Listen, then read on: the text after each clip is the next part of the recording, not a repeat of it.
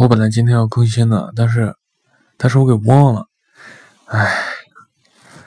我明天早上我取材结束了。我昨天去了一个鬼屋啊，在费城北边的一个废弃的监狱里，这就是我去取材了，但是好像并不是很有意思，但是发生了点别的事，对吧？